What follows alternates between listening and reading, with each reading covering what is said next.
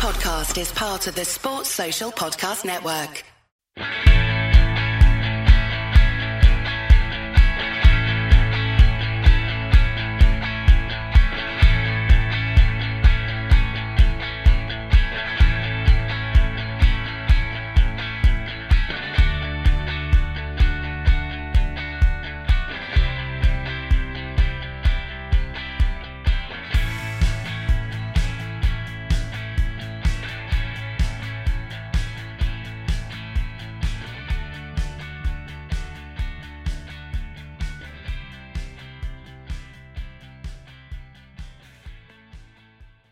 Hello, all.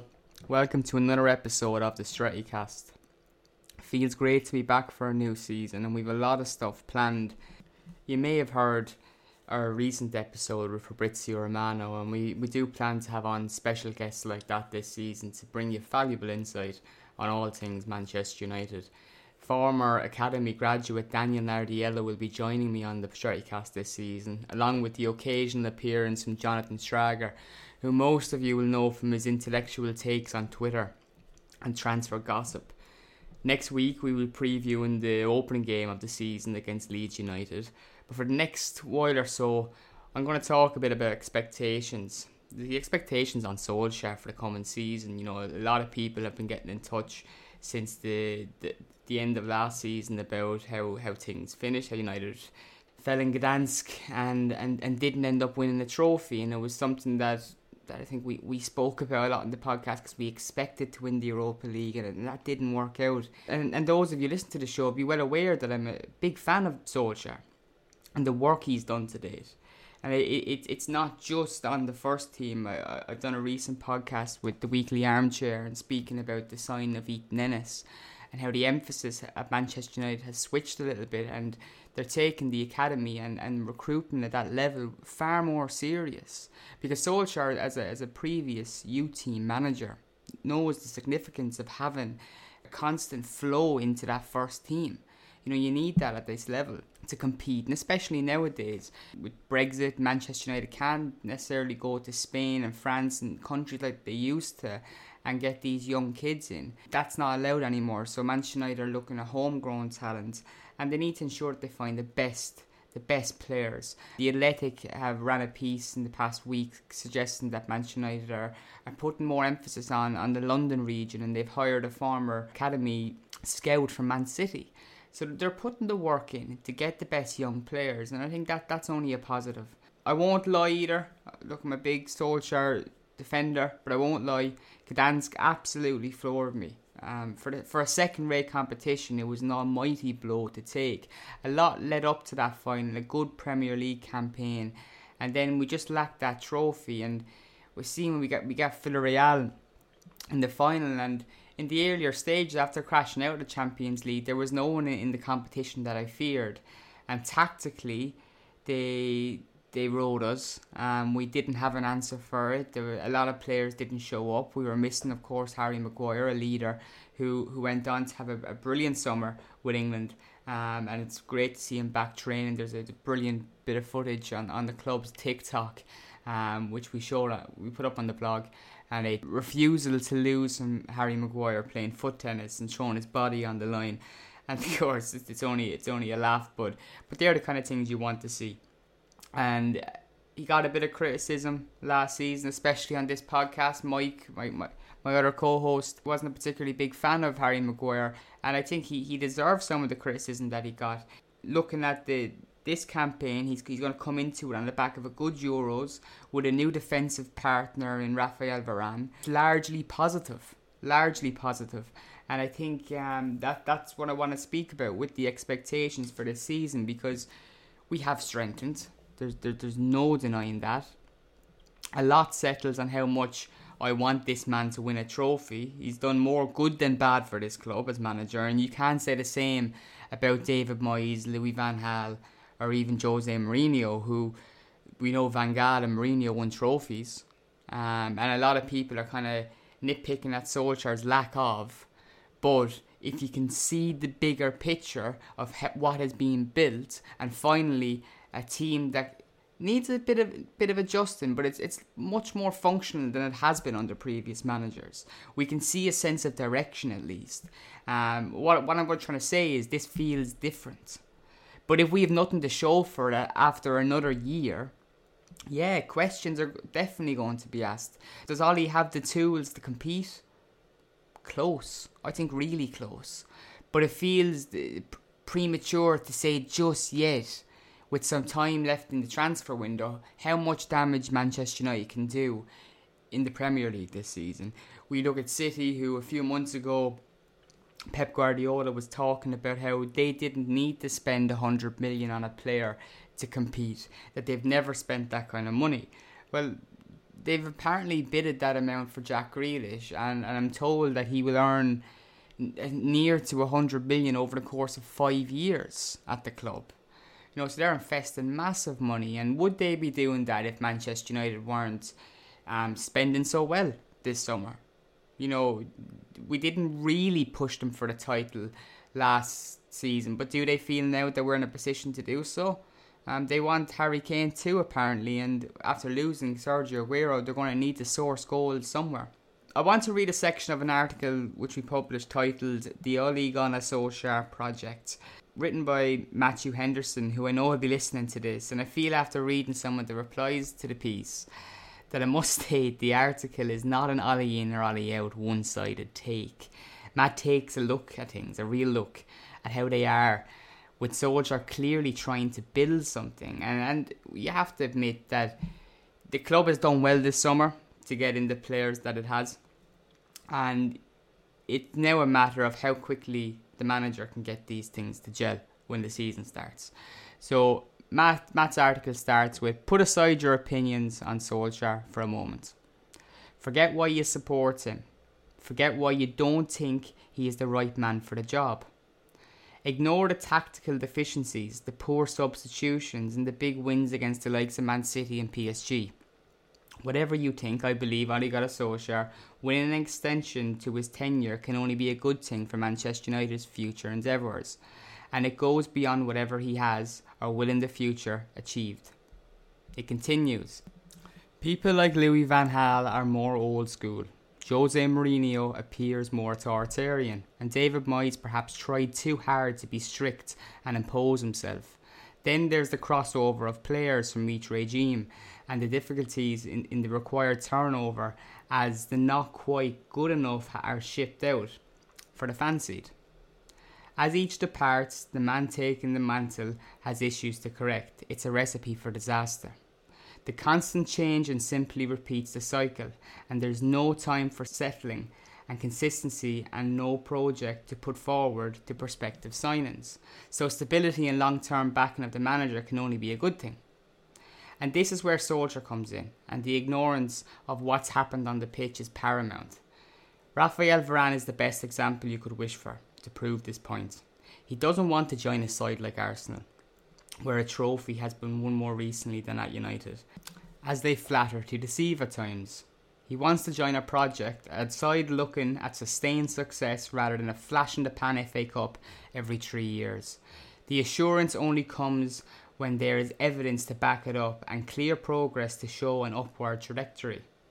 This isn't to say trophies don't matter, but sometimes you have to lose to win.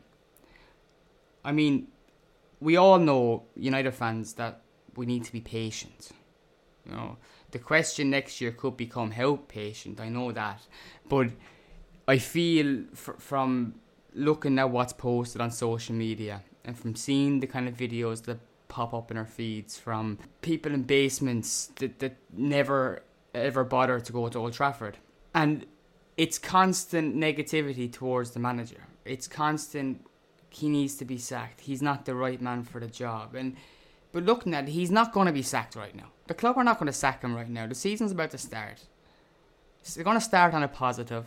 We've done good business, and we and we have to we have to move on. We have to move on and hope that this is the right project that the club is financially backing this summer.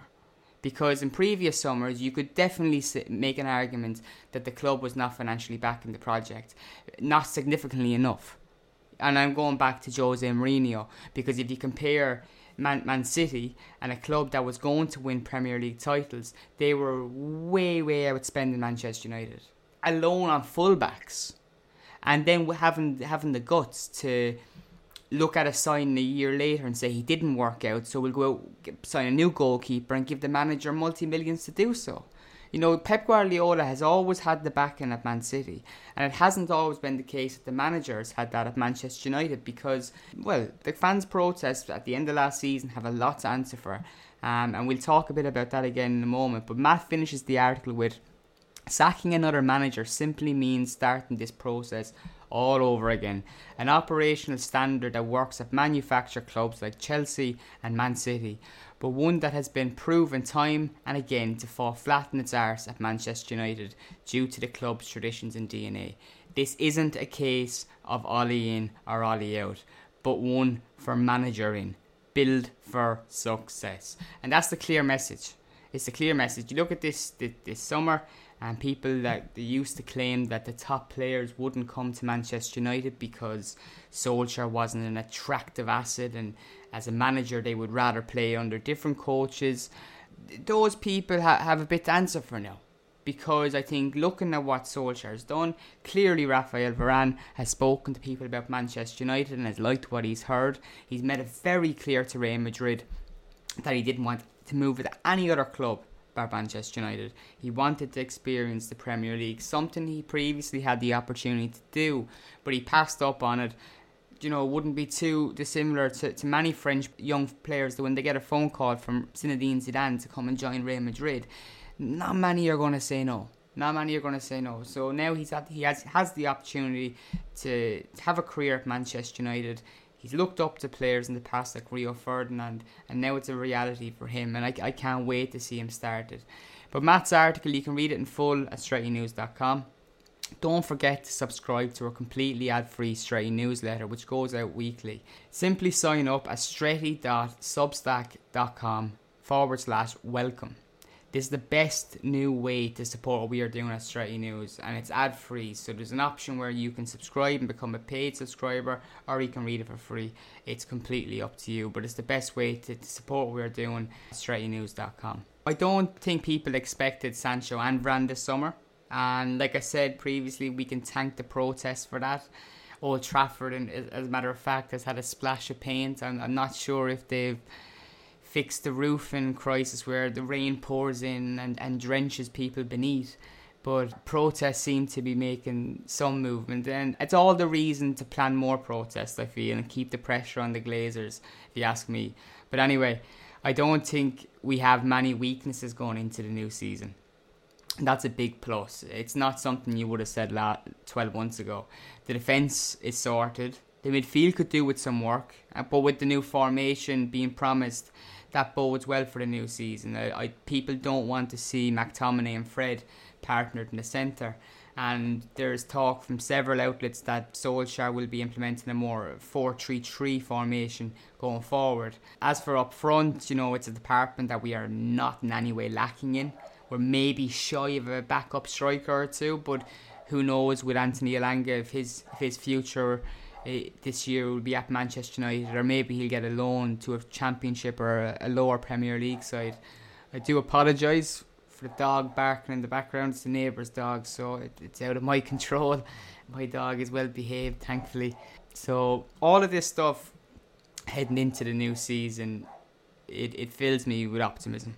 It does, and I think that's healthy for a football fan going into a new campaign. There's been too many seasons in recent years where I haven't felt like this, and I haven't felt that we had any chance whatsoever. And that was 12 months ago as well. I, I just hope for that, a better finish than the previous season, which was third place, and we got that. It's only, I think, fair of a Manchester United fan to when you finish second, the next season you want to go and win it. And I know Man City, and a lot of people talk about how, how good they are and well tuned, and they reached the Champions League final as well last season. But but we have we have to make ground. We have to make ground. We have to make a difference. We have to knock them off the top. And I think they've made the signings this summer, which I'm really happy with. I will be hopeful that the Kieran Trippier deal gets done as well. I would be hopeful that they could sign a midfielder, although their main target, Declan Rice, appears to be priced out of a move at of West Ham. And I know, look, I want to finish up now shortly. It's a quick podcast because we get into the proper swing of things next week with a with a preview for the, the Leeds game. There's a lot of people as we do reach into this new campaign who want the manager sacked, and there's those who are waiting for him to be sacked. But how can with the with the, with the arrivals of Varane and Sancho, how can they not cheer you up? Surely there's something that kind of gives you a, bit of boost, even if it's false hope. I don't know, but every most United fans I'm speaking to have a bit of a glimmer in the eye at the moment, thinking about the prospects of the new campaign, and and and these people are, you know, they they, they, talk like just like I do, and the guests we have on the podcast, they're passionate about the club and they want to see they're not, not naive to the fact that in recent years we've been way, way off off the top. Way off the top. Even when we were coming second, we're still it's a big gap between us second and first. That can't be the case next season. Our away form last year was was unbelievable. It was freak. I can't see that repeating. But we need to improve our home form. We need to start winning most of our home games. And I've no doubt in my mind with the fans back at Old Trafford that we finished the campaign with a better home record. And that should bring us closer to City in terms of challenging for the title. But like I said previously in a podcast, that we need to start the campaign strongly. We started last season poorly, and you don't want to be part of that chase and pack. You want to start with a win over Leeds, which would be a boost, big boost in the dressing room. That would be lift everyone and good introduction to English football for Varane if he can pass his medical in time. I know, I understand now that he has to quarantine when he arrives in the UK, so that could slow things up, and he might not get in a, a final pre-season game, which is this weekend against Everton. We'll be covering that on StrettyNews.com as well. We'll see how things shape up ahead of that Leeds game. We'll have more of an idea next week when we start recording. I don't know who'll be on the podcast yet. I'll send a quick message to Daniel Nardiello and see can we get his first appearance of the season on. But um, thanks for listening, and another special mention to that Stretty newsletter. Like I said, it's the best way to support what we're doing at Stretty News, and I have a link in the description of wherever you're listening to this podcast, whether it's Spotify, Acast, or Apple Podcasts. Make sure you subscribe there too. Thanks for listening, and hopefully, the expectations don't crush Solskjaer this season, and he can give us something to cheer about in May. Sports Social Podcast Network.